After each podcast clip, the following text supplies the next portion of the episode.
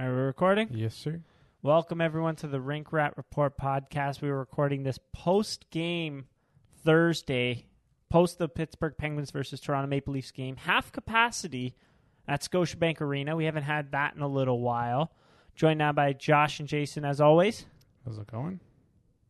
What up? What, up? Someone's battling something over there. No, I'm just reading Ben Sherratt's some Ben Sherratt stats. Sorry, I was distracted. Nice. Before we get into that, let's talk about today's presenting sponsor. Support for the Rink Rat Report podcast is brought to you by Manscaped, who is the best in the below the waist grooming and hygiene. Ladies, listen up. Manscaped, off- Manscaped offers precision engineered tools for you and your man's jewels. For any women out there who have come across a hairy bush, you're now in luck. Manscaped the best in men's below the waist grooming, have just launched their fourth generation trimmer, the Lawnmower 4.0. Yep, the 4.0.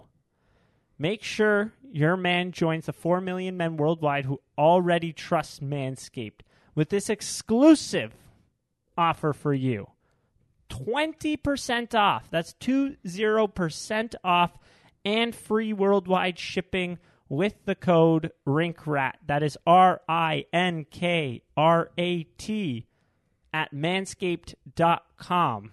So an update this week I got to use I used the ear trimmer and I was really happy to do so because, you know, just looking at older kind of generations and seeing the uh, situation that's going on in there in the ears it's kind of gross. I'm not gonna lie. Even the nose hairs too. Yeah, the Nylander haters have a lot of nose and ear hair. Yeah. That, that, that age cohort.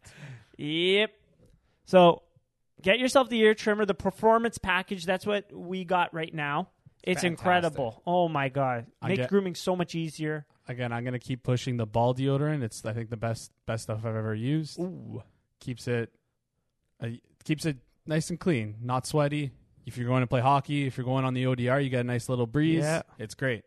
Exactly, exactly. I mean, uh, my girlfriend pointed out to me like a, an ear hair, an ear hair that I w- that was growing pretty long on me, and then now ever since, I'm I'm glad Manscaped sent us that uh, the ear trimmer there because it comes in handy so much. I'm not going to be looking like those guys you see at the gym with, uh, you know, they're they're tickling you with when they're standing six feet away with their their ear hairs there.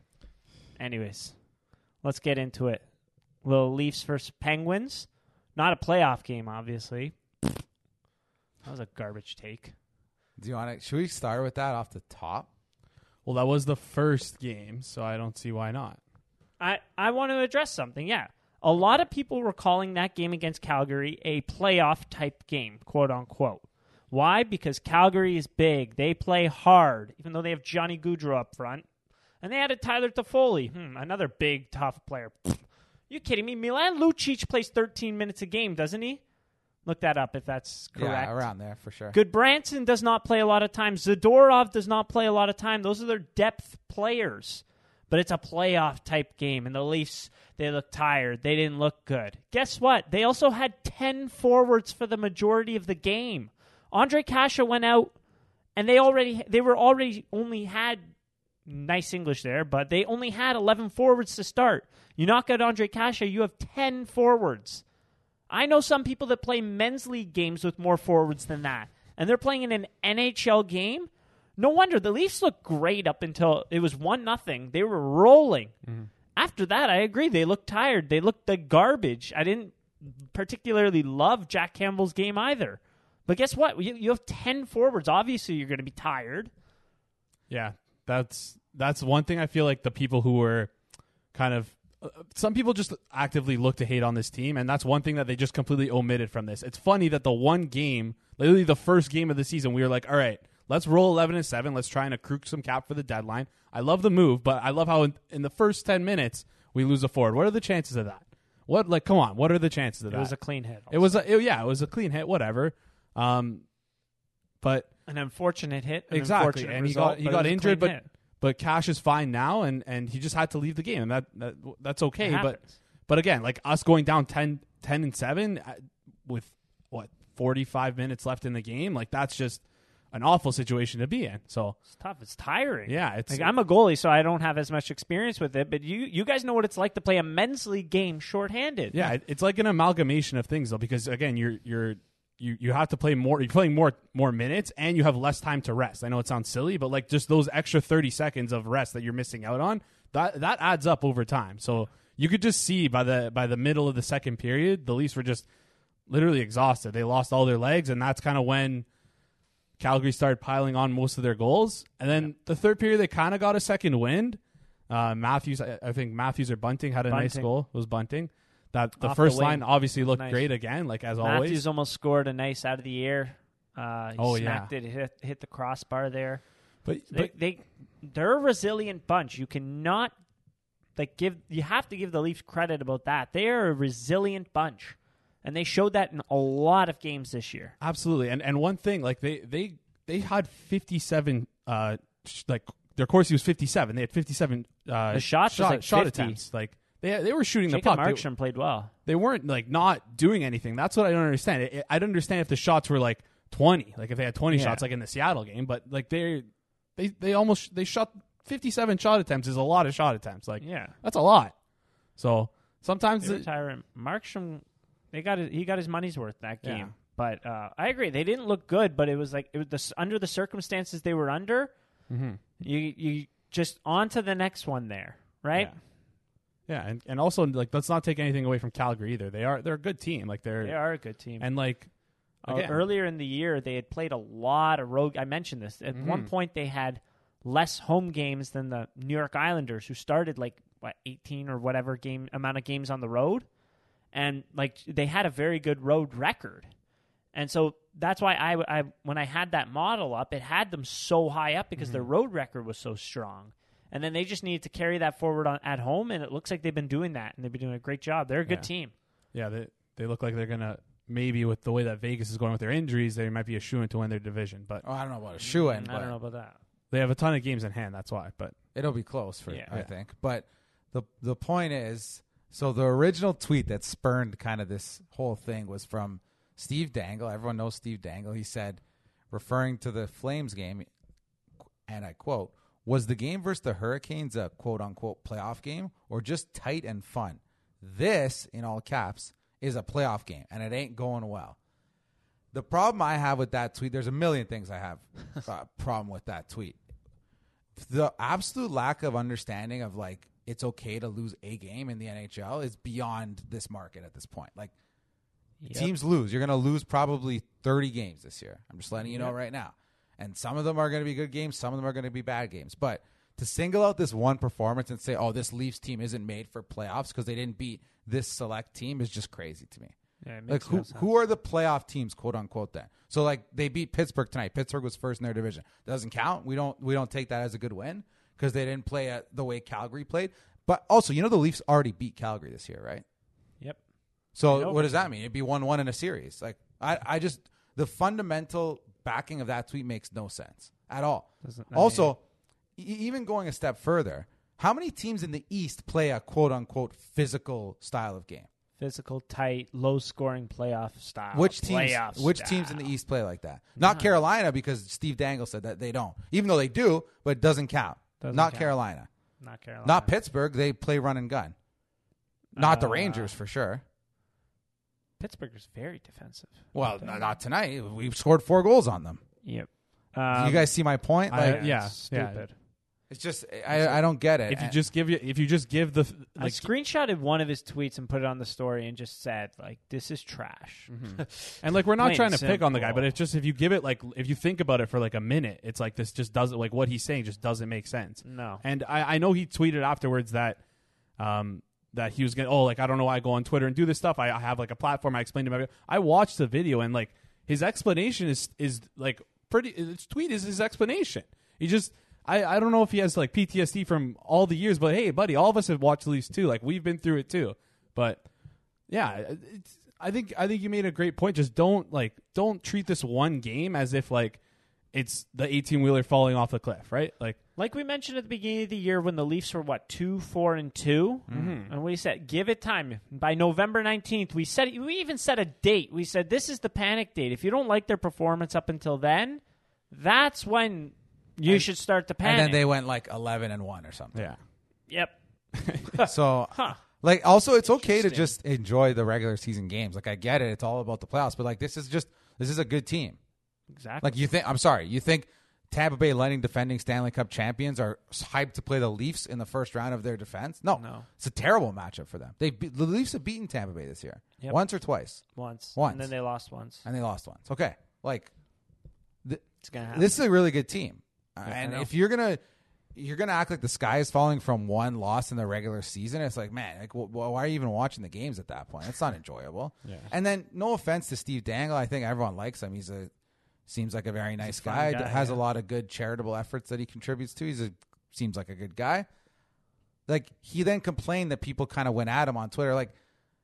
Leafs fans are the reason that he like has a job at Sportsnet and stuff. You know, no, it's true. Is that is that an unfair take? Like, No, that's fair. That's because fair. people watched his videos like Yeah. and agreed with a lot of stuff he said. So if you say something now that people disagree with with your 200,000 200,000 follower platform, you can't be like, "Oh, why are you it's my opinion. You can't get mad." Well, no, they're allowed to get up, upset if you say something stupid. It's my opinion. Eh, I, I'm allowed to have an opinion, and my Exactly. opinion is that your opinion is shit. Exactly. And I'm mm. not ripping on Steve Dangle if you like to follow him. I, I used to follow him. I thought he was a good follow for a long time. I think there's nothing wrong with that, but you have to understand that like that's not a voice for in my opinion that speaks for Leafs Nation. I think that's that's going into like the wrong side of this fan base in my opinion. Yeah, I mean, yeah, he's seems like nothing personal against him. I just thought, yeah, his that take was kind of trash from him. And a lot of people ripped on him for it too. yeah, and He also said, so. I didn't, I don't know. He said on his podcast that the Leafs might trade Jack Campbell, which was another.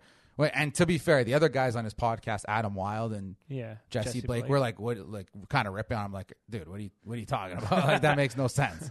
And then he kind of backed off it. But like, again, like these guys, what they say is not gospel. You don't have like, but it's just a nothing, weird take. Nothing that anyone says Yeah. is gospel, unless it comes from say. Bob McKenzie Oh, and us. We're always right. Everything we say is not up for discussion. Uh, but let's get into that Vancouver game. I I was able to record this and watch it and watch some replay. Like I went pretty in depth in this game for this one right here. There is a defenseman on Vancouver that the Leafs are some I don't know. One reporter in Vancouver said the Leafs are supposedly interested in, and just the style of play that Vancouver played.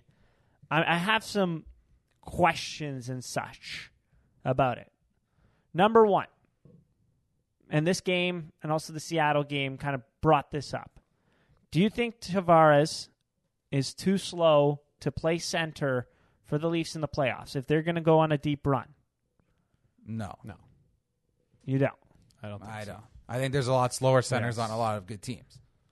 Then how do you shore up his defensive game? It might just not be that good Yeah. this year. And you're just going to run with that in the playoffs? Correct. Wow. Okay. I was expecting something else. No, yeah, I, think, and I think. Sorry, I think Jason. No, you go. You go. I, I think it's not just him. Like William Nylander's defensive Mhm. game is Mhm. last ten games. No offense, piss poor, Yeah. lazy, bad. Sorry, like bad. Yeah. Even tonight, I was just pointing out some plays to Jason that are just like bad. But Wow. Okay. it's okay if they generate offense. It's fine. Like I don't think you expect that line to be good defensively at this point because they've No. been really bad defensively. Yeah. Okay. Yeah, honestly, I, I, I've we've talked about the second line a bit on this podcast earlier in previous episodes that like they haven't been like at least since J- January's come they haven't been that good. They were really dominant to start the season, but yeah, they, they seem to be giving up a lot more than they're getting now, especially, and that's not just in regular goals, but in expected goals as well. So Well, those guys have are minus players right now on the Leafs. That's pretty hard to do. yeah, like Especially a point per game. yeah. I know. Wow. I didn't. I didn't actually. Yeah. I guess I saw that before. I didn't clue into that. And again, they're like obviously fantastic on the power play, and they're helping our power play out a lot. And we're Oh, not yeah. taking anything away from their games, but at five on five, it, it'd be nice if we can get a little bit more. But I don't think that it's a problem. I don't think it's that that Okay. like that. John Tavares can't play center in the playoffs. I, I don't think that it's that big of a, a problem. Me neither. But what do you think? I think I was maybe I'm focusing more on micro details here, Mhm. but I'm just thinking you move him to the wing, you somehow like just pie in the sky, get a faster center. It's going to help that line a ton. Nothing. This is not a a discount to Alex Kerfoot, who he's he had a couple great chances tonight. Scored against Seattle. Like he's been very good, but it's just the defensive results from that line this year have just been horrendous. Like their overall mm-hmm. results now are just teetering into not teetering. They are horrendous. They're they've been terrible, and there's so many instances of just that I've seen in the neutral zone or getting back or in the defensive zone where John Tavares is unable to. He he knows who his man is, but he's unable to keep up to them. And it was it was against teams like Vancouver or like it was a, a couple instances I saw against Detroit. Um, well, the one against Seattle, I mean, that's kind of just a shitty play, but he seemed like seemed to be a little late. I guess he wasn't expecting the puck to hit the ref like that on the first goal there. It seemed like a late reaction. There's a couple things going on there though, so I'll, I give him a semi pass on that. But just like a few too many plays where I'm just like, hmm, like wish you could. I don't know, light a firecracker in his pants or something, make him move a little bit faster. But I don't know. How do you like going into playoffs? I, I wouldn't be overly comfortable if our second line is still playing like this. And it's something we mentioned last week, or I think even possibly the week before, right? Yeah. I, Yeah. I think they've been straight up bad at five on five for a couple weeks now. We've been like you said, we Yeah. mentioned a couple times, but I think you give them time to bounce back. But Mm-hmm. the numbers are getting kind of to atrocious territory. Uh, Nylander and Tavares are both in the bottom fifty in terms of evolving Wild's defensive metrics, like in the whole league. Mm-hmm. So that's bad. Top like 70 or 80% in offense. Yeah, absolutely. So then that's there's what where kind of my point comes in from before is that I guess you at this point you can kind of just ignore the defense part and just hope that they chip in more offense than what they're giving up on defense, which they have been to be fair for the most part this season. Yeah. I guess tonight everyone kind of got caved in in terms of expected goals at five on five. They gave up a ton of shots, but they won, so Yeah. that was the positive there. Uh, just a quick, I just did a quick little search on just John Tavares and William Nylander as of January 14th, and they're averaging like around three expected goals against per 60. And whereas like throughout, if you do it through the whole season, it's about two and a half. So they're clearly giving up a lot, a lot. It's not just what we see. Like again, the expected numbers do back this up. Um, they're giving up a lot more on on On yeah, defense. on defense in the past couple weeks. But one thing I want to point out though is that their on ice save percentage, or yeah, on ice save percentage has been terrible over that stretch too. It's been seventy nine point six nine. it's also because of their defensive Exactly. positioning, So you don't- can see it with your eyeballs. exactly. So it's it could it's like probably a little bit of both, but yeah, hopefully with a little bit of luck though we can see it get lifted. Go But, the other way. yeah. Yeah. I guess. I mean, how much more time do you give it though? I The don't whole know. season. Whole I mean, season, there's yeah. not really Joe. No offense. There's no other choice to, for your Yeah. second line center. What's the other choice? That's are you thinking Claude Giroux? No, I don't know, or maybe like move someone on the wing, like Like the I only thing I would see is you put William Nylander at center yeah. uh, I wouldn't love Or- that. or He Alex play Kerfoot. Kerfoot, but Kerfoot like Yeah. Maybe you try that. I mean, why not? I would I would more want Kerfoot at center versus versus Mhm. Nylander. Uh, just because I mean we saw last year in the playoffs the results of Kerfoot at center, Nylander on the wing. Mm-hmm. Um, so maybe you try that. Another possibility I thought that like maybe it's just I'm going way too far on the other side is Pierre Engvall instead of Alex Kerfoot. No, no, Just a foot speed there would really help them. No, no.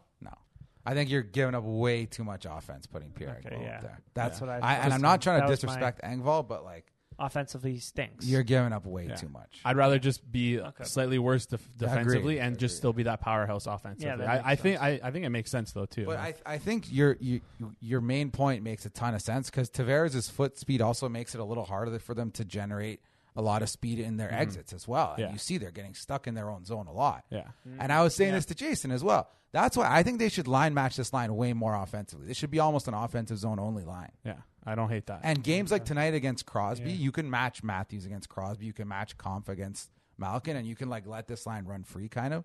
But then again, you're taking valuable shifts away from the first line. So it's a valid question. I have not seen anybody on Lee's Twitter talk about this, which is interesting Yeah. because this line has been terrible. I don't like. I don't know how this isn't being talked about. Yeah. because it's William Nylander. But it's not only him; to- it's he's the Tavares darling too. of to to be fair, like their their points are being propped up by their power play performance, which is good. Like again, I want to make this clear: they are doing fantastic on the power play still, right? But if you even if you go through game Yeah. by game and just look at points in general, they're they're even though they're getting like a lot of power play points, they're still not generating that many points, right? Like they're not. Uh, uh, they're in a bit of a slump, I guess it's fair to say. So, Yeah, I guess Yeah. so. It was just something I targeted, and I'm like, this Mhm. is is causing a lot of issues. How do you fix it? And I guess maybe I wasn't looking enough at the positives for it. Yeah, but And I wonder if like a way to fix that is just being like by instead of just be like I feel like our first line does this a bit where and I remember I watching Tampa when I was younger with St. Louis and Stamkos. Like St. Louis would play more of a center centering position than Stamkos. Maybe that's kind of the well, yeah, solution. that's what where that's what Mark Stone was doing with Chandler Mhm. Stephenson. Yeah, so maybe uh, like that's why Like I a- think maybe Nylander can Maybe drive play through the ice. But again, like, I don't change. I don't think Nylander can play defensively as in the middle of the ice. no, I know. I, I was I was thinking more Kerfoot uh, in that Uh, sense. maybe but, Kerfoot then. But um, yeah, no, I I I think this second line really we do struggle when they're on the ice in our own zone, and it does, especially in the last couple of games. And yeah, I don't know. yeah. Hopefully, it'll come I back. think I think it's a great conversation to Yeah. start though. Like yeah, because it sounds crazy like oh Tavares you know he's not quick enough but he, you could clearly see that's the the deficit in his game right now is his foot speed Yeah. but you think of some guys have been able to i think of ryan getzlaf he's like i don't know five six years older and he's still playing at a decently high level like Yeah. i think there's ways you can compensate that Mhm. and maybe we got to think of ways that they can hide that deficiency yeah. Yeah, exactly. So I, like, I think there maybe a philosophical change in, or like a strategic change in that line is needed. yeah, maybe it's, it's interesting because they were playing well They're playing For- fantastic. for the first i don't know half of the year so Yeah, far i guess they were. I'm Yeah. trying to- Like Yeah, I think it's always been a lot of activity, but Mhm. it's they were positive, right? And then injuries happening, and line shuffling, and all that garbage. But um, yeah, it, it is something to keep an eye on and definitely target as a as a place to improve, yeah. right? Um, I, I kind of want to transition this into like I was gonna say this more for like a stat surfing thing, but like the remember that the Excel spreadsheet I brought up to you guys, I was it was kind of getting into this and how the second lines affect on our defensemen, and specifically I just was looking at Justin Holl because again, there's been a lot of talk about Justin Holl being in the top four. Does he fit? Does he not fit? A lot of people are leaning towards that, but with Justin Holl, John Tavares, and William Nylander on the ice, I I, I should add Kerfoot to this, but um, the expected goals against are 2.92. Without John Tavares and without William Nylander, Justin Holl's expected goals against are 1.58 per 60. Wow It's a significant decrease, and that That's a massive deal. that- Not, that's, you, that's go beyond significant. That's an insane. So wait, when Justin Holl is on the ice, you're saying it's better defensive on ice results yes, than uh, than when he's on the ice with Nylander Tavares. yes, yes, and that that sorry, I, I messed this up because I just I was on natural stat trick. That was only for the last 10 games, Yeah. but again, like over over time, the numbers are still very similar to that. And I, again, like we like, I think that has a little bit to do with how Justin Holl does not succeed very well with getting the puck out, and maybe like maybe it's from the second line not supporting him enough. I don't know what them getting hemmed up, one play leading to another. I don't know, but the the numbers just with Justin Holl and this line have not been looking good. But when he's away from them, he hasn't been that bad. So a lot of a lot. I think a lot of what people are attributing to Justin Holl could So potentially it's be something to take a look at. I mean, Yeah. it could be something about competition that's on Mhm. the ice when that happens. for sure. Yeah, It could be who's his D partner on the ice when that happens. It could be situational, right? So I absolutely. think, but I think that is definitely something to take a look at and keep an eye on for Mhm. sure. That's interesting. yeah, Um, it did sound like Sheldon Keefe in the post game press conference um, was going is going to actively keep Justin Holl and Jake Muzzin away from each other because it just hasn't been good enough this year, right? Yeah, we'll see how long that lasts, though. Right? What do you think? You think that he'll keep it up like that? I don't know. I mean, he had the opportunity to have them together. He tried to keep them away in Seattle. I guess it's it's a little bit of mix and matches. That's what he's Mhm. trying to do right now. yeah. I yeah. Sorry to cut you off. I think that's like we're just doing this to see what we really have before we actually make an acquisition. If we do make an acquisition Yeah. for a defenseman, to see if we maybe can get away with putting Sandin on that second line or D- Liljegren on How do you think he second looked tonight in that role? Sandin? Yeah. I thought he was not not good, not bad, but that the I don't know something's up with Muzzin still. Like his game has not been where it usually is. Still no. I don't want to see those guys struggle because the game was already like kind of out of hand in the mm-hmm. third. Yeah. But they didn't Yeah. have the best showing. I saw the goal. Yep. The one goal that was scored was somehow they were both out of position on the same play.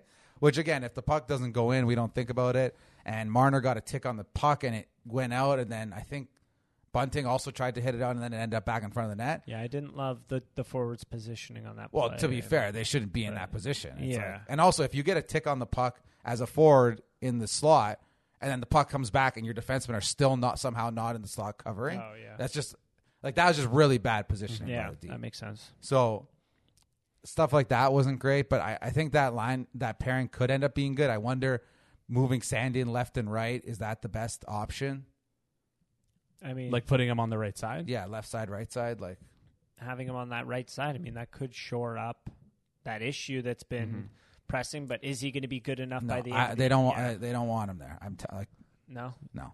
Uh, If this is the same decor in the playoffs, I would bet money that it would be Holl. Holl Mm-hmm. instead of Sandin on Yeah. that. What do you? How confident are you in that? I'm not unconfident. I think Justin Holl at this point has just settled in as like a very average NHL defenseman, like a four or five. Like that's Yeah. what he's not great. He's not bad. I think a lot of like Jason said, a lot of his negatives are being a little overblown.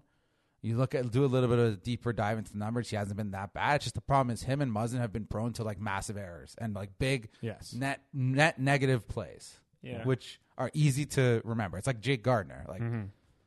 Yeah. Jake Gardiner's numbers are always good, but you remember the ten times a season he'd make boneheaded errors, Yeah, right? Sheldon Keefe did have an interesting quote about them. He was like, "It's not always about like the first mistake. I find that it's always ending up as the second mistake and then a third mistake, and then that's when you get into deep trouble in our own end." That's what he was talking about with Holl and Muzzin.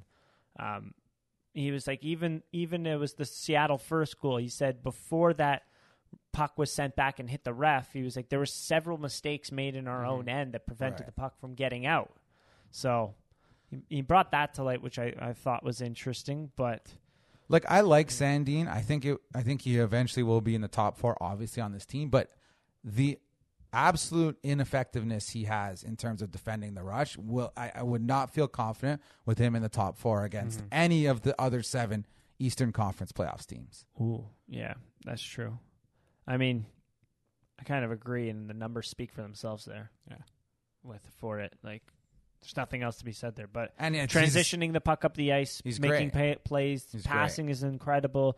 Power play, quarterbacking is is awesome as well. That's why, like, he's a perfect third pairing guy in the playoffs. Like, he'll be fantastic. He'll be one of the better Yeah. guys in the league in that role, and I think that's a great spot for him now. And eventually, and we'll see what happens at the deadline in terms of two right D that position. It's, Yeah. it's very interesting. Any other thoughts on tonight's game? Uh, they played pretty well. The first line right now is the best line in the league. Um, Ha- far. I had a little stat surfing from Dom Luszczyszyn. I'll just paraphrase it. Essentially, since January 1st, so the last, whatever that is, 47 days, the best two players in the league, according to his game score, is Auston Matthews and Mitch Marner. And they're both almost the exact same number.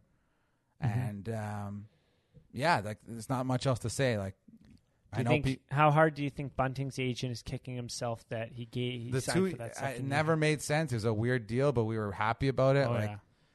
you, that one move by Kyle Dubas is like worth. I don't know if it's worth Nick Foligno trade, but it's like it's worth the Ritchie signing for sure. Oh, yeah. you know? like it's not even close. Not even close. Yeah. Yeah, that and the Kase and Kampf. Yeah. and Kampf is making It's up crazy. for Ritchie by seven a lot. seven goals by the way this year. Insane. Yeah, I think I think he has. before- Jason when Kampf scored, Jason goes, "Is he going to get 15 goals this year?" He has he has sixteen. fifteen. Hey, it's uh, what is it? Game forty five. and he has seven. Yeah, and he has seven. maybe It's 10. He Doable. might get 10. Little little shooting percentage bump and goes on a little hot streak where he scores three games in a row. Oh, I want to find. So I want to find a, a quote Mm-hmm. that was uh, I saw on Twitter. Oh, there we are. I found it. So for Kevin McGran said, um, "This is the full quote. This full tweet. It's hockey. It's nice to get out and play." From Nick Ritchie. He didn't say much else. Clearly unhappy. And Yeah, after he- he, scored that goal, he looked No, he- very His unhappy. body language is not Mm-hmm. great for a guy who's like looking to get back in the league. Like it's a bit disappointing, I would say. And a lot of the tweets in response to that kind of they kind of were ripping on Ritchie, but a lot of the stuff that was being said was pretty true. Like, there's nobody to blame for Nick Ritchie's demotion other than Nick Ritchie, unfortunately. Yeah. And I get he's probably upset. I, I do feel bad from a bit. Like, but he got 10 games run with Matthews and Marner. Like, that's, And he not- did that's nothing. Look what Bunting's doing with that. Bunting's Yeah. going to make $5 million in two years. he is. Don't laugh. He 100% is. yeah, a little five by Even five. Kosh. Kosh played seven. without Marner. He played with Bunting, and Mm-hmm. he looked fantastic. In in that just the two games that he did that. Like, Yeah. better than Ritchie ever looked with Matthews. Yeah. So, Kase looked better offensively than Ritchie's ever looked when he was with when he's been buried with defensively Kampf. with David yeah, Kampf. That's a great Like, point. Yeah. I don't know. Like Nick Ritchie just needs to figure it out. He could never figure out. I don't know. Like, are the guys on the team bullying you and not passing you the puck? Like, th- it's crazy hearing that. I mean, uh, you understand it. Like, you come back home, sign in Toronto, decent deal. What two point two five or two point five for for two years, and then like you're supposed to play with Matthews and Marner, and now you're with the Marlies. Like, just a, a fall from the top. I want to say for that. It's unfortunate, but it's like, okay, now you gotta you gotta work. What are you gonna do? Do you think he gets traded? Uh, they're working really hard. They said on Saturday to get him traded, but it's like, who wants him, and are how much are the Leafs willing to give up to I, get I don't him think out? they should give anything. I, I agree. I don't think they should give anything at all. If they if they have to give, I just wouldn't even deal them because I think agree. I think I think a deal will come around in the off season that will like a team will be willing to give for him, you know, and not not. I, I think if we're having to give to get Nick, Nick get rid of Nick Ritchie, sorry, uh, I think that's a mistake, honestly. But Yeah, it, I again, it agree. depends. But al- also, like if the Leafs do make a, a like a not a splash, but if they make a move at the deadline, chances are, if moving Nick Ritchie is what, what make, makes that trade work cap wise, the other team will just take him, I think. Because, again, like he's not that bad of a player. You're And saying I- if the Leafs are already giving proper Exa- compensation. Exactly. Yeah. Sorry. If- I agree. Yeah. So like if what whatever the trade would be, but- yeah, like like Pitt, Like like, his contract's not that bad. mhm, it's only two and a half million Make dollars. one trade, get one free. Nick Ritchie. Yeah. And then maybe that team rehabs him and flips him at the deadline. exactly. Like, Exactly. Yeah, that's And- the hope because he's got that extra year left, right? Yeah, because that's pretty much what Calgary did with Pitlick. Pitlick wasn't like a, a piece in the trade. He was just okay. We need to somehow match salaries, right? Yeah. Like yeah, so. Um, yeah. We'll get into that trade later. I think yeah. it was fantastic. But also, hey, if the Leafs run into another playoff team like Calgary, maybe we could use Yeah. Nick Ritchie. has he fought? Did he fight at all this year? No, that was the 42 other thing about Like, Nick Ritchie I saw people complain about is like he was not nearly as intimidating as a 6'3", Physical. 230, 40, 50, whatever he was player. no, he seemed soft at times. Yeah. Yeah. especially in the beginning of the year, he looked very timid. It was in the preseason. He was an all star. He scored a goal a game. He got into a fight. Like I think he fought Ben Chiarot.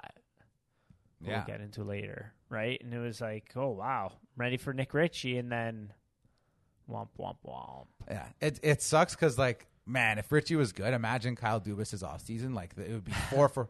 If you Four look at four. it, he essentially hit like a, home, Bunting is an absolute grand slam. mhm. Yeah, Kase is like a like a I call it a home Triple, run. yeah, Kampf home or a triple. Kase and Whatever, Kampf for like extra matter. base hits. yeah. and Nick Ritchie's like 0 for 4 with four strikeouts, golden sombrero. Like as bad as it could be, but you can't get them all. That's that's it is what it is at the end of the day. Yeah, I agree. I agree. Um, what have I got here? In terms of the Vancouver game, just wanted to go back to that real quick. Mhm. Did that give you Montreal series vibes at all? Oh, are you doing the Steve Dangle thing now? I don't know. I just, no, just kidding. Uh, I don't know. Jason, No, like I, I don't know. I, I like. I know it's one game. I Yeah. realize this. It's one game. The Leafs ma- massively outshot Vancouver. They separated themselves from Vancouver in the second period and played far better than they did. They missed opportunities. TJ Brodie hit the inside of the post. William Nylander was unable to get a shot off on the breakaway. Questionable hook or not, whatever. Mm-hmm. John Tavares was called on a kind of a phantom penalty with two mi- two minutes and change left in the game, in which the Leafs had their net pulled and at five on five were dominating the Canucks at late in the game there. Uh, they had their chances. Like Matthews, the Matthews line looked fantastic. Although the, like the real estate in front of the net for Vancouver was tough to come by, but they were still getting chances in front. Um, there was one whiffed play. Yeah, Marner whiffed on a pretty good chance there uh, in the third period as well, mid third. Like they got their chances. The pucks didn't bounce their way, but like I don't know, like all of it just gave me flashbacks to the Montreal series for some stupid reason.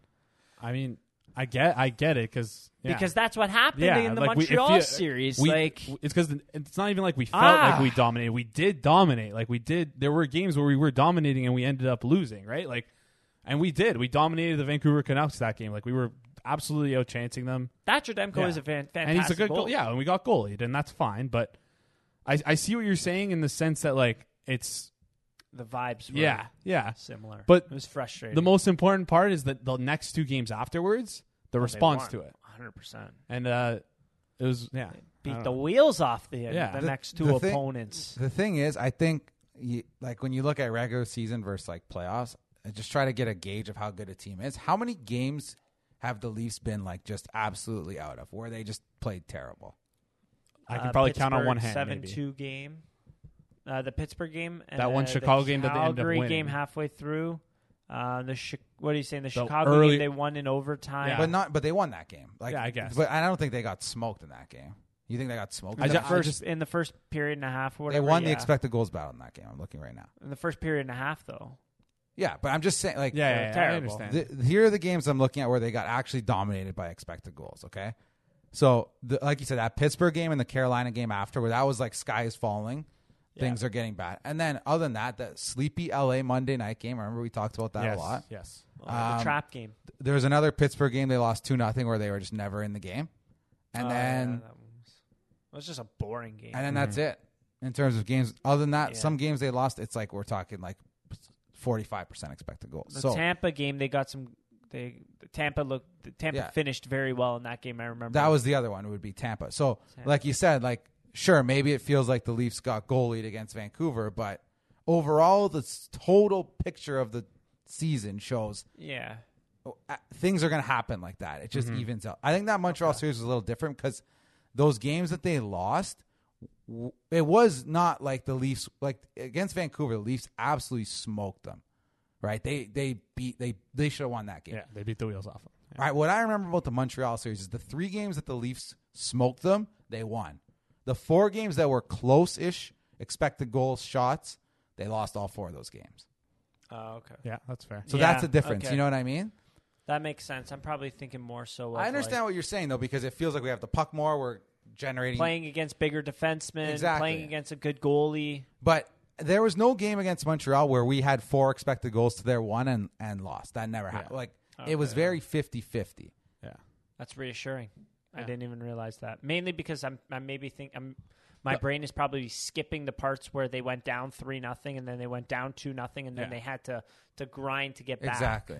So that's probably and then I'm just and then the overtimes are Oh probably my gosh, yeah. accentuated in there as well. That that one 10 minute stretch that was just literal domination. Exactly. yeah, whatever. Let's Okay, not get so back that's into that, probably what uh, what did that. I'm back. I'm back on the train.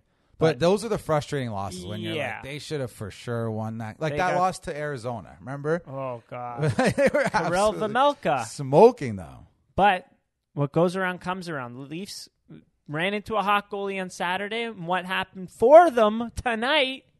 Tonight, Jack Campbell was a rock star tonight. absolutely. Oh, yeah. Oh my god! I, th- there was like one player on the Leafs tonight that was over fifty percent expected goals. Uh, I don't have the game up, but Jack Campbell was awesome. Yeah.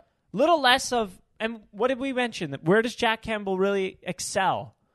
When he, it's one on one, him versus the shooter. He cuts off the angle fantastically. There was no, re- there was only the one rebound, which was like a double rebound on the goal. There, it wasn't his fault at all. But he was fantastic tonight, and he was a, a big reason the Leafs were able to hold that lead. Yeah. Absolutely. I think hopefully he gets back into the swing of things. Elliotte Friedman made a great point at first intermission. I don't know if you guys heard it, No. where he said that COVID break really hurt Jack Campbell because he was Yeah. in such a good rhythm before that. That makes sense. And as we've seen, he's come back not really the same for a multitude of reasons. We've talked about the types of chances that the Leafs are giving up now compared to then. Um, but uh, this is a really good bounce. I don't want to call it a bounce back game, but it was a re- Seattle. He made mm-hmm. some saves against Seattle. yeah. Seattle. I thought you were talking about that one, talking about getting goalied because Seattle's goalies are unbelievably bad. No, yeah, it wasn't talking. No, not at all. Not even close. Yeah, but like that Seattle game though, like the Leafs didn't the Leafs didn't play as well as they did against Vancouver numbers wise, but they smoked them. yeah, It's difference in goaltending. Goaltending makes a big difference in this league, right? yeah. Against Seattle, I found. I mean, Special uh, teams. Just have, yeah, Yeah. special teams. I'm seeing a couple power that penalty kill goals. goal by Mitch Marner was just Oh, oh my god. Or heard a sorry, it was David Kampf's goal. David Noted goal scorer. David Kampf. Another shorty for David Kampf. That's two games in a row Two with a games in a shorty. row, I didn't yeah. even realize that. Yeah. That no, was t- unreal. was that tonight's goal. a shorty? Yeah, it was. Yeah, it it was, was, yeah, from yeah. Morgan Rielly. Morgan Rielly Unreal. off the rush on a PK. We got to say also, I'm going to take an L on Morgan Rielly so far this year because he's played way better than I've described him as a player. So, Jason, Yeah. No, that's fair. I, I agree. But again, like I you can be critical of Morgan Rielly's I future feel like a contract lot- that has not yet kicked in and still say that Yeah. he's having a good year this but year. I think he's also having even a better year than we expected. Uh, I way agree. better. Yes, way yeah. better than we expected. Even Alex Kerfoot. And I feel like mm-hmm. with Alex Kerfoot, like this was one thing I wanted to put out there really heavily. I was thinking about today. When you look at a lot of players that m- make strong strides in their game or big developments, something kind of happens in their career where it's like a, a switch is turned on and it's I don't know, something happens and the summer training makes it a change and they just really go all in and as a, the trajectory goes up. I hope that cl- those yeah, cliche absolutely. bullshit light bulb, sense. light bulb Yeah, exactly. Like when you look at Tyler Seguin, if he stayed in Boston, do you think he would have been as good as he is now? No. I personally do not. It was a shot in the balls for him. Some smooth balls. Promo code. Shut up, Rank rat. I, it was a shot in the balls for him. Like it was his first disappointment. It was his first trade in his career, and as a result, he really started hitting the gym. He started playing a lot better. He was, he came out with vengeance. I think that this summer with the expansion draft, if there was no expansion draft, you do not see an Alex Kerfoot like we have right now. a good point. I think that expansion draft was a kick, a swift kick in the dick for him. Having to see that video come out of Alexander Kerfoot and everyone projecting, I want Alex Kerfoot out of town. I want Alex Kerfoot's cap off our books. He looks a lot better this year. And I think that expansion draft was really and I mean even Morgan Rielly, like he his game looks a lot different. I don't know if it's because he's working on different things or whatever. His game looks different It looks a lot better. A big thing for him, I sent it to you guys. We'll do another stat surfing now. Is he's getting his shot through? So we're talking about attempted shots versus shots that actually are on goal, right? Fifty-eight percent of his shots are, are on net this year. Fifty-eight percent of his shot attempts are through. He's never been above fifty percent in any season of Yeah. his career before. That's a great example of a couple extra assists for him. He's scoring at a better rate this year already. You saw his goal tonight. And that's helped on the power play as well because he's actually becoming a decent shot threat. Because instead of his shots going into guys' shin pads all the time, a lot more of them are getting through. Oh, That's an example of a very clear change in his game that he's made for whatever he's been working on. There's a video today of him doing it actually Hayley with Hayley. Wickenheiser. So, like, like you said, you got to give him credit for these things. It's a very, very impressive oh, improvement. He's really leaning on that stick. That goal tonight, he leaned. I mean, on we, that one. we talked about that one year he scored 20 goals, and we said, "Oh, how did how did Morgan How Rielly ever hell score did 20 Morgan goals?" Rielly scored twenty. Looks like he might get 10 this year. You know, We'll I think it. is he at twenty now since like combined the season since his twenty goal season? Is he at twenty combined yet? He's at 14. Oh. Absolutely crazy. He the rest scored of his career, he's at 44 versus the 20 that year. Shooting percentage. That was that was Yeah. insane. But he scored some be- like it's it's not he's not scoring like oh screen the goalie didn't see it at all. He has scored some beauties this year. Think about the one with against Buffalo. Think about the Oh, one yeah. against the Rangers. Think about the one tonight. Like oh my god, they're just he's ripping them bar down. Also, uh, we're flip flopping subjects here, but Oh, yeah. power play goal, right? Talks about Kampf, shorthanded goal. I, Special teams. we got to give some flowers to the special teams. Spencer Carbery and Spencer Dean. Carbery, and thank you. Exactly. These guys have and come David in. Kampf. Obviously, that's the no, no, that's but a big I adjustment. think I now. think those assistant coaches deserve a lot of oh credit yeah, hundred percent. because last year It was not good. it was not good, and it's felt like a little bit of stubbornness, maybe not changing the power play, not changing some Mm-hmm. things. And man, they're they're on fire this year, so It's I'm really happy. It's like an auto goal almost. It is on the PK too. yeah. No, their PK is at a level right now where th- they, first of all, opposing power plays are struggling to even gain the zone on No, them. they can't. And when they do, they're fumbling the puck. They're t- causing turnovers, and it's all four of the guys on five guys. It's it's every guy that's on. Spets is doing good things. Like Yeah. Mitch Marner looks like an offensive oh, wizard. Oh, it's crazy. at Four on five. it's crazy. Even Mik- Ilya Mikheyev is like Oh, dude. Yeah. he's all over it, yeah. Like that. That's one. We've been winning the special teams game, like dominating. dominating the dominating. special teams game almost every night. Like I don't know how Vancouver got that. They got one lucky goal. It was like it was a tip hit saved by Mrazek, rebound off of Besser's head and in. After that, they didn't gain this the the line Yeah. for more than ten seconds. No, it's been fantastic. So yeah, they, it's been exciting. I hope we take more penalties. you kidding me? Don- dominating that.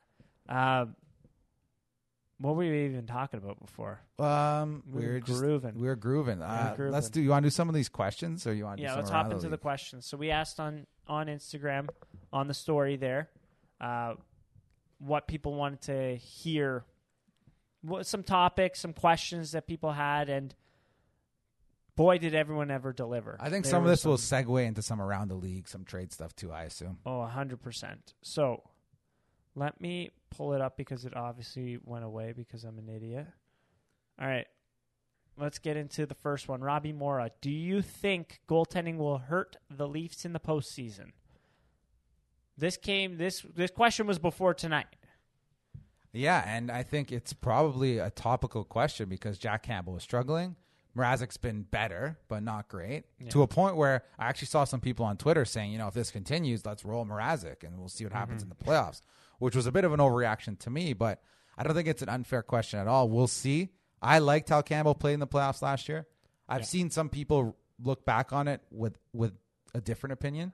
I get it because that five hole goal he gave up in game seven was, Was- pretty weak. yeah, yeah. But I think overall he played pretty well. So I'm not concerned for, with the Leafs goaltending. I agree with that. I'm not as concerned either, and I think both are capable, go, like starting goalies in the NHL. And uh, just look at what Pittsburgh did, and and even Vegas a bit. I know they didn't win a cup, but they were able to. They uh, they also had better, maybe better goalies, but. I've going in with two capable starters is never Yeah. never a bad thing. I think, and Uh, it could be much worse. And I think um, Watching how p uh, Jack Campbell has played against some strong competition this year, I, I'm I'm pretty confident Mhm. in Jack Campbell. Also, also the other factor is like, for example, Tristan Jarry. He's had a fantastic year. He was terrible in the playoffs last year. He was so bad. He was unbelievably bad, right? like Year to year, like Bobrovsky, like he was so bad last year. He's been really good this year. You're probably had- no, he was very good in game one. Yeah. And then after that, He he, couldn't stop a beach ball. I think there's always variance with goalies. So unless you mm-hmm. have Vasilevskiy, are you like a thousand percent confident in your playoff goaltending? Probably not. Unless you had Or Vasilevskiy Hen- Henrik, Henrik or Lundqvist Lundqvist or like in his Tuukka Rask. Like it's hard. It takes a lot to see guys have sustained Yeah. success as a goalie in the playoffs, and usually those guys end up in the Hall of Fame. Like even a guy like Marc Andre Fleury, he's had an up and down playoff career. We know oh, that. Yeah. So Oh yeah. I, as of now, I'm not concerned. Yeah, yeah, I would agree. fa- fair, fair, but not concerned. I, I think I think definitely if Campbell like let's say this game's an anomaly and he Mm-hmm. continues to struggle and Mrazek starts to play well and then a conversation happens, then maybe you're like, oh no, if you have two goalies, do you have none kind of thing. But I think they're good right now. I agree. I agree. Uh, this was a funny one. Uh, it was Adam. Uh, he's a Vancouver Canucks fan. He said, "You'll never get JT, you son of a bitch," because I got Jason to post that hypothetical trade. Obviously, a lot of Leafs fans said the Leafs would say no with it, which means I think it could happen. That's why I, I was I was like, hmm, that's a lot. Maybe take out Conor Garland from Yeah. that, like a couple prospects here and there, but like I liked it. I mean, Let's, Thought it was what, what was the trade again? Sorry. I don't even have so it. it was it was a big galaxy brain trade. I was just whatever thinking about it one night. It was JT Miller, Luke Schenn, Conor Garland because again, it was just that thing that Friedman said on 30, 32 thoughts or maybe it was an intermission a couple of weeks ago that uh, Garland was actually like teams were looking at Garland and Vancouver Yeah. said they'd be willing to trade him. But uh, those three guys essentially because again, Luke Schenn would fit well on this team and hey, Yeah. JT Miller's good and maybe they might want to move Had him some too. stuff around. You could Garland around the net. He's a little squirrely guy. JT Miller's just an overall no, no, I, offensive. I agree. I get why the Leafs would Yeah. want these guys. Yeah, no but- doubt about it. And then on the way back, you I think it was uh, Kerfoot, uh, Dermott, uh, Nick Ritchie. Those guys are all for cap purposes because Yeah. you can't get a deal done like Yeah, that of unless you course. give those guys. Yeah, and then course. two firsts, uh, Niemela and Rodion Amirov. Yeah, I think value wise, that trade's probably pretty right on. I know Leafs fans are going to say you're giving too much, but I think JT Miller alone is returning a first and a high level prospect. Yeah. Oh, So- 100%. So, and Conor Garland was very essentially traded for a first. For, I don't want to say that it was a weird trade this summer, Yeah. but Yeah. he's he could probably fetch a first Yes. round pick too. Yeah. So And then Luke Schenn a mid mid round pick. yeah, Yeah. so I it, think. it- it- maybe the Leafs give a little too much with two prospects, but I don't think so. At the deadline, Yeah. you're always giving too much. Yeah. And I was saying this to Jason, like this goes perfectly into what you were saying about the second line. It's if you had a guy like JT Miller, yeah, he's mm-hmm. not good defensively either, but now you have a literally Cares. stud offensive line. now you're scoring a lot. of exactly. goals. So that's kind of my vision for that line as well. But Yeah. That was kind of the idea behind it: is get a good like second line punch, and then Garland comes in, fills out the depth Exactly. on that third line pretty Yeah, well, and We've then we've seen more than yeah. a few examples of JT Miller just completely whiffing on defense, but then going the other way and putting up some highlight reel he goals. he also s- plays a bit of center, takes a lot of face off, So maybe that I don't know. Who knows? You find a fit there, but there we yeah. go. There we go. But I- So, I think I he's- want JT. I think he's probably right. I don't think the Leafs. I are gonna want have JT Miller. Uh, this is from Ethan Spence. He said Ritchie's five year plan. Mm, he should probably request a trade. To be Yeah. honest, Well, obviously, I mean, uh, I would fix his body language a little bit yeah, and uh, especially at the Marlies. Like, try to get a new uh, new environment. Look how Yeah. Josh Ho-Sang is trying to return to the NHL. Not yeah. saying that you're out of the NHL, but he is, and he's grinding. so Yeah. He's grinding. There's a lot of examples we've seen of that. Uh, this was a great one. Maxwell Hunt nine said, "Does Ben Chiarot make the team better? He's a menace when it comes to getting pims." is that a good thing to getting pa- Pims? well, our I don't pa- so. penalty kill's so good, and we we're getting so many chances on it. So Bring maybe Ben Chiarot, take know. a bunch of penalties. should we should we have this Ben Chiarot convo right now? I, th- I sure, think it's might as well. Yeah, yeah. Yeah. Okay. I'm in. Go what do you think of Ben Chiarot? Well, okay. It's a complicated question because do I think Ben Chiarot is a serviceable top four NHL defenseman? I actually do. I think in a second pairing defensive minded role, I think he's good. Is he that much better than Justin Holl? At some things, yes. At some things, no. So if you're having to pay a first round pick and a prospect to upgrade from Justin Holl to Ben Chiarot, in my opinion, that is not marginally that sorry, that is not exponentially making your team better. It's might not, it might be even making your team worse in some scenarios. Yeah. The thing with Ben Chiarot is when you do a deep dive into his numbers, because of whatever's going on in Montreal this year, he's playing more of a like they're relying on him more for like exits and being more offensive. He's playing the power play, which is like clearly not his intended role. And I think that's kind of making his defensive game suffer. But also I look at like his entry denials this year are really bad. So that's kind of doesn't make me the happiest. Even last year in the playoffs, I was looking not great, like average, I would say. But the thing about Ben Chiarot that I would try to play devil's advocate and be positive here is that Jason, you pointed out the Leafs have been leaking oil in front of the net, Mhm. Yep. right? Yeah. He's a good in front of the net presence in Yeah. the NHL. Yeah. Yep. It's just like the simple thing. Like that's why people are looking at uh, Scott Mayfield, who I, I watched some tape on, Luke Schenn, who I've watched some tape on. I haven't gotten to Ben Chiarot yet, but in front of the net in the playoffs, I mean, if they don't, I don't think they're going to make any rule changes. But if you remember last year, there was cross checking was such want, an yeah. issue that they just refused to call it Mm-hmm. up until like Jesperi Kotkaniemi literally broke his stick over Morgan Rielly. That was the first time they made that call. But I mean, when you get those big boys in front of the net, there's not going to be any rebounds. Jack Campbell versus the shooter, and we all know who wins 94% of that those battles, right? Yeah. So, like, does Ben Chiarot? I mean, if it's a yes or no, does Ben Chiarot make your team better? What would you say? Uh, That's I think yes. I think he would make he doesn't he doesn't go to a team and make a team worse. I get his numbers are terrible in Montreal and everyone Yeah. will show those graphs. So were Tyler Toffoli's. So was Seth Jones last year. His J Fresh graphs were like worst in the league, And but this now year, he's- it's seventy fifth percent more for just this year when you look at it. And why is that? When you're playing on a crap team, and I mean, I mean, I don't think the coaching was the best last year for him, as I mentioned earlier in the year.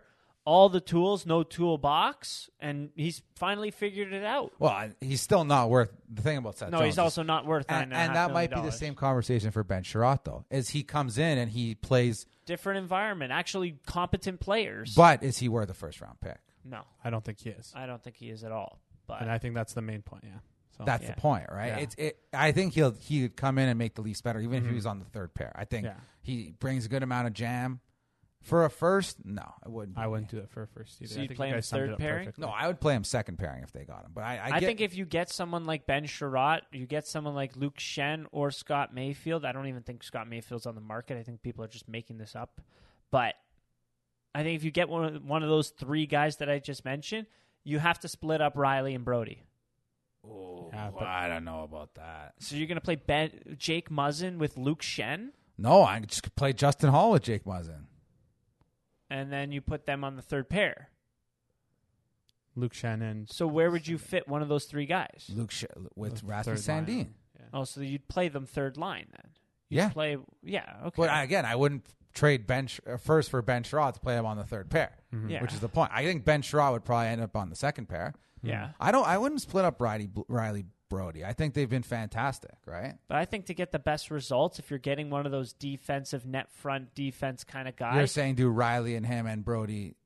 I like that idea actually. I hate to go back on I what I said five seconds ago. But that's a good. that's idea. what I, I kept like. For a long time, I was like, "Where would you even fit these guys?" But I was jamming a circle peg in the square hole and just jamming and jamming, and then I went, "Hey, hold on a second. But you can't. You can't play. which sucks you can't because play they've Luke been Sh- so good together. You can't play Luke Schenn with Morgan Rielly though. I'm sorry. no, No, you you can't. no, okay, It's, it's too. But maybe Ben Chiarot and Morgan Rielly makes sense. maybe. Maybe Josh Manson and Morgan Rielly makes sense. Do you think offensively Chiarot's better than Schenn? Yes, yes, yes. I- okay, I do. Okay, that makes sense. I haven't again. I haven't gone through Ben Chiarot yet, but uh, Luke Schenn, Scott Mayfield, skill wise, uh, oof. No, those guys are third pairing guys though. Yeah, Scott Mayfield's numbers are nice because he's been playing with Adam Pelech, and Adam Pelech's one of the ten best defensemen in the NHL. So what I find interesting about Scott Mayfield's game, like he skill wise, he's terrible. His skating is very sloppy. This guy is so he's six six and he's so wildly overly aggressive in his own end. No wonder he takes so many penalties because he literally assaults guys in front of the net. Yeah, Like he will, and he focuses on one guy and just beats the hell out of him. but maybe Leafs fans want that. Some of them want maybe, yeah. He just beats the hell out of him. He's But- not very good at entry denials. Like I don't know. In the game I saw, he's got a couple shots on net. Connor McDavid did get the better of him that game that I was watching, but there's a. I showed you guys a clip. There's a clip of him jamming. Cross checking Zack Kassian's head into the crossbar, and he didn't even get a penalty. Every other shift with Scott Mayfield, I feel like a penalty should have been called, and it wasn't. Well, that's what Ben Chiarot's a bit like too. Yeah, So- exactly. So, I'm gonna throw this back. Right. What are you comfortable giving for Ben Chiarot? I don't even know. Oof. The thing the the thing that makes I think this deadline really tricky, like all deadlines are tricky, but like for in the Leaf shoes right now, like they only have three picks next year, right? So I think you'd have to give a pr- like I would prefer to give a like, for a guy like Ben Shaw, I'd prefer to give a prospect maybe, or it'd have to be one of next year's picks. Not Well, pick why up. would you prefer a prospect over the pick? I'm just asking. we, ha- we don't have any. Yeah, but the prospect's closer to Yeah. affecting the team that's currently in a window of performing. I'm, I'm just, I have this, I I, don't- I have the know. Los Angeles Rams in my brain where That's they just good point, traded yeah. all their picks You're right. And the, and their rookies they made them play They said F the picks. and they traded for studs. And Tampa Bay kind Yeah. of did that too. Tampa yeah, you're Bay right. did You're that right. too. You're right. Tampa Um, Bay had a bit of Maybe a the deeper answer isn't prospect through pool a though. trade. Yeah. Maybe the answer isn't through a trade. It's through an Olympian, Nick Abruzzese. Tell him drop the books, you nerd. Come and play for the, But for the I mean, Leafs. some of those guys may be able to contribute next year, for example. While you're, Abruzzese looked good. he Yeah. did, he looked Looked really, really good. And while, for argument's sake, is your second round pick next year going to be able to contribute? No. No, that's like So would you give yeah, that so- second round pick for Ben Chiarot? yeah, Yeah. probably. Yeah. Okay. I agree. sure.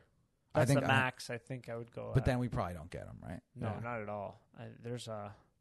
It's hefty, and there's some competition. I think saint Mm-hmm. Mhm. Louis is interested. New York is interested. So And in that scenario, again, back to the original question, which is a great question. So you gave a second round pick. Chiarot playing on the second pair and Holl playing on the third pair. Is is your team better? I think slightly. A little bit. Not that. Not that much though. I think. I don't Okay. know.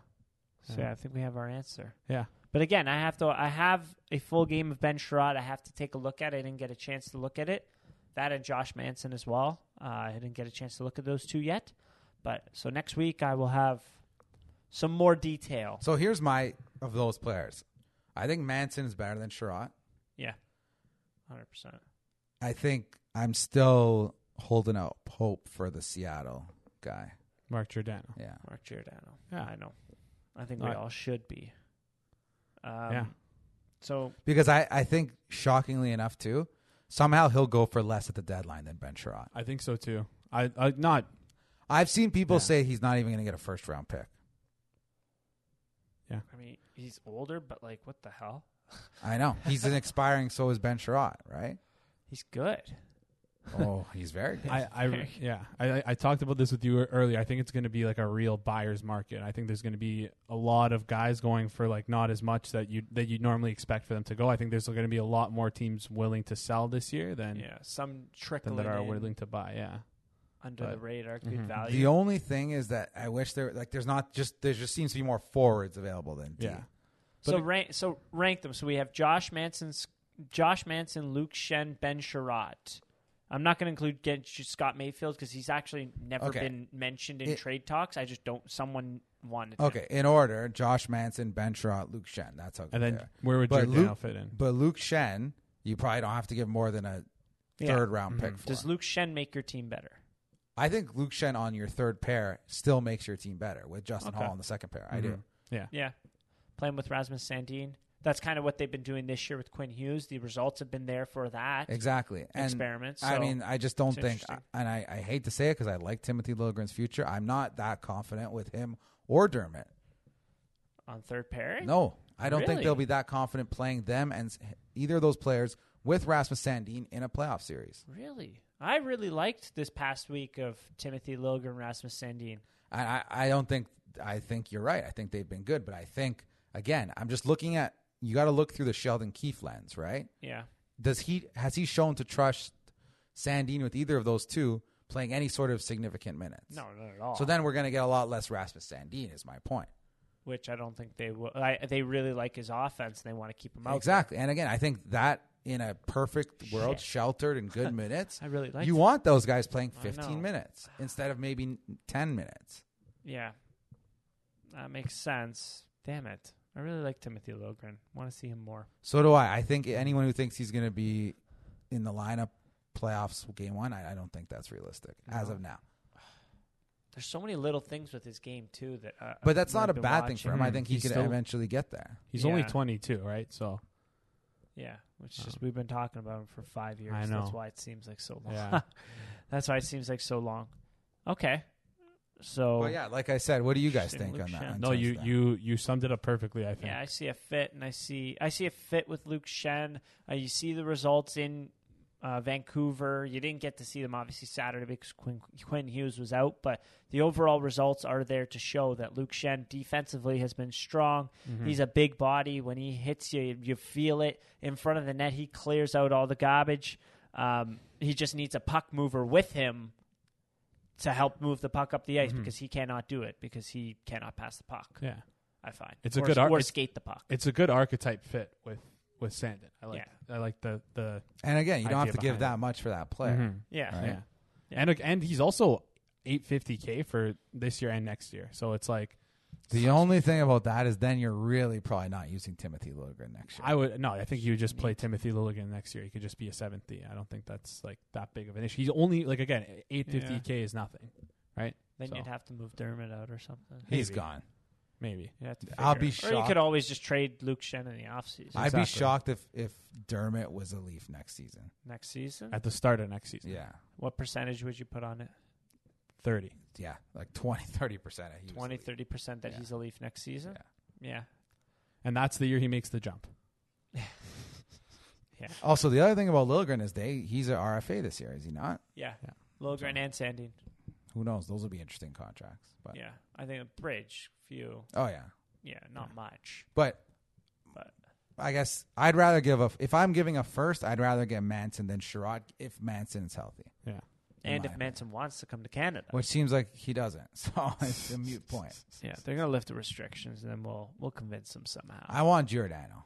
I think Yeah. I this is my last kind of point here that I want to make is the biggest thing last year is when we traded for Foligno, there was a lot of arguments to say why, blah, blah, blah. But not everyone was convinced that Nick Foligno is a good hockey player at that point.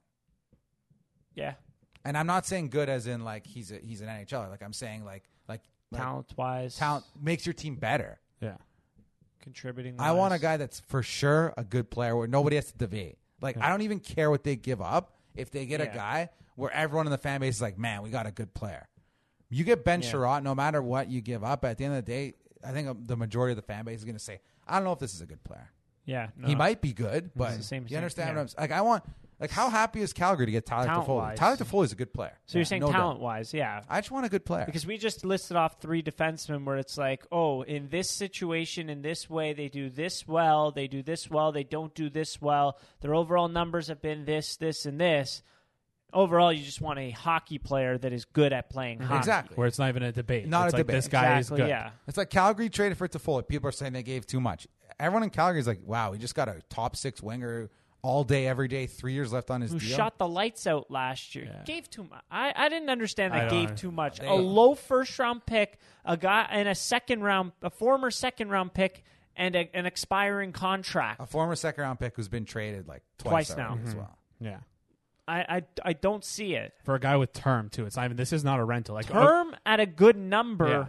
three years at a good number. That's why Dave, our resident Sens fan, was like, "That's a lot." Like last year, Toffoli only went for a second or whatever from LA to Vancouver, which is a great deal. I don't know why Vancouver let him walk, but that's the big thing. He has three years at what four and a half, four two five. Yeah. yeah. It's a sick joke to for a guy that has scored 25, 30 goals before, Playoff performer as playoff well. performer as well. Like, that's a great deal for Calgary. They also kind of I was, They got a good player. I was listening to Overdrive the other day. That, a li- little tangent on this one, but they were they were talking about Drager was talking about how um, er- initially Calgary wanted Josh Anderson, which was interesting, and they they they had to settle for Tyler Toffoli, which is- makes me think like, wow, you ended up getting the better player, I think, but. Um, Far Yeah. better player. yeah, I wonder. I wonder what they were asking for for, For Josh less Anderson, money. too. Yeah, it's just Oh, if I was Montreal, I would, if someone wanted to give me a first for Josh Anderson, like take, Take him. yeah, Like that's a in a rebuild. That's just such a no brainer. They mm-hmm. probably won't end up doing it, but yeah. Anyway, sorry, that was a little side. the other guy in Montreal that the Leafs haven't been connected to, but they're saying Jeff Petry is available. He's had a terrible year. potentially. but But, he's a good hockey player. He's been fantastic the last I don't know five ten years. So if I'd you could make him. that money work, I mean, I'd rather have Jeff Petry than Ben Chiarot. I'd rather have Jeff Petry than a lot of our defensemen. Exactly. So I'd rather have him than Muzzin right now. he's making six two five for the next three years, I believe. Yeah, How old is he though? He's thirty four. yeah. So it would have to be almost that. a full retain for Mhm. Montreal for Yeah. us to make that The work. the problem with that is that he's in the first The year of a term, four year deal, right? So it's t- Ah. t- teams rarely, other than us, retain on that long of a, of exactly. a deal. I'm just saying it's another Yeah. guy that's available. I yeah, I- it could be Other an than interesting us. Play. Yeah, other, Other than us, other than Phil Kessel. other than the damn Leafs, but what can you do? Anyways, what uh, what other you you were talking about some trade targets, Jason, earlier today. which other ones was was You- I Pavelski, Giroux, Pavelski, Giroux? Yeah, no, but that's pie in the sky. yeah, that's open for hundred percent. I love that. yeah, Tomas Hertl. yeah. I don't Any know of those guys, like.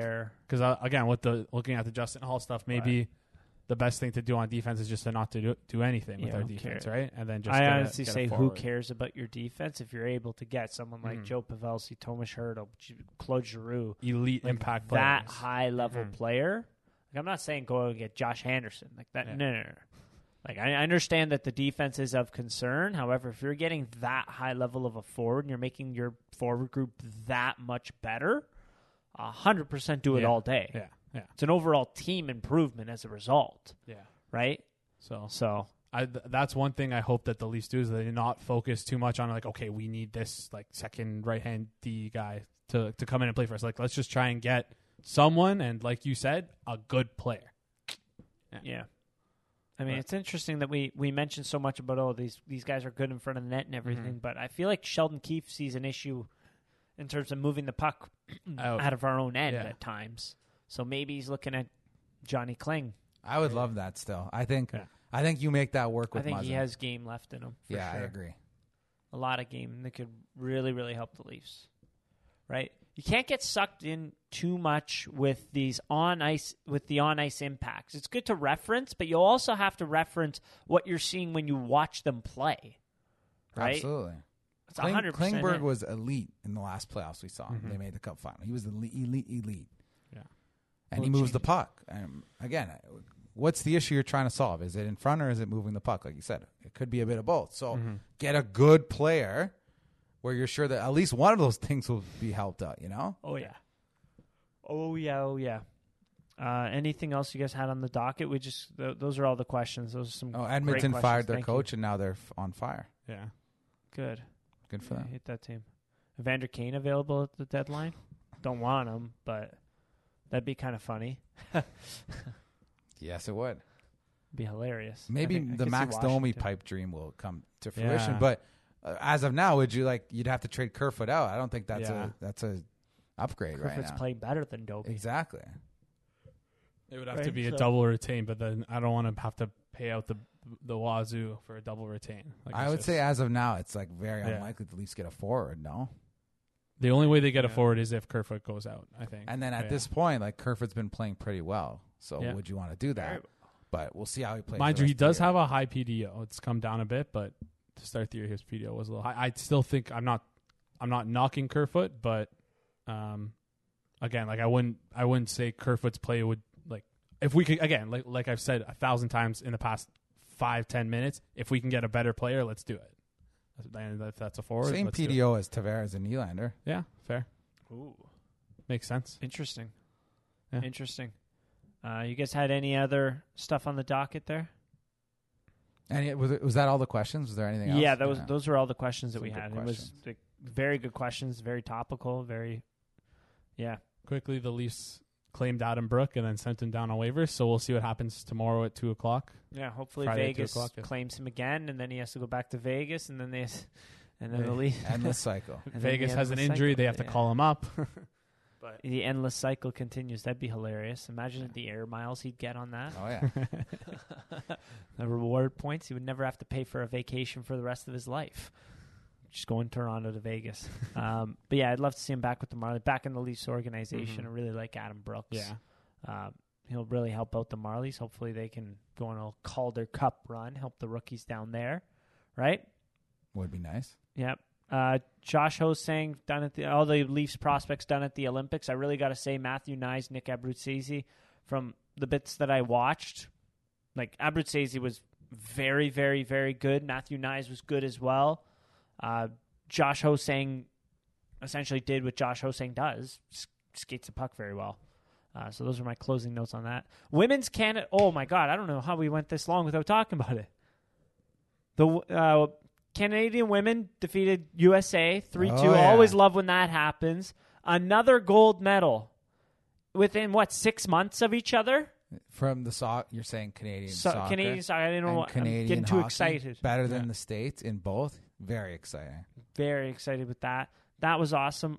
Uh, on the, I was on a flight recently. I got to sit beside Laura Stacey, number seven, and her parents. They were on their way to Miami to watch her play in uh, those games. I believe, I believe it was the quarters and semis that they were going down, and the finals that they were going down there to watch because they obviously couldn't go to China.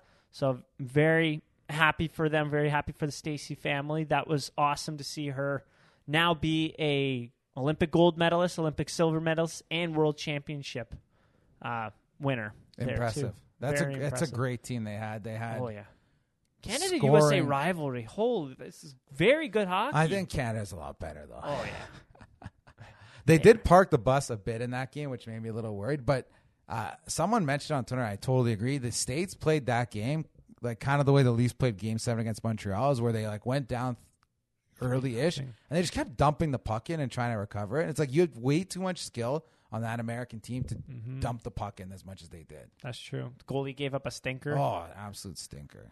It was off a great play from Marie-Philip Poulin, but uh, it was kind of a stinker of a shot. I really got to say.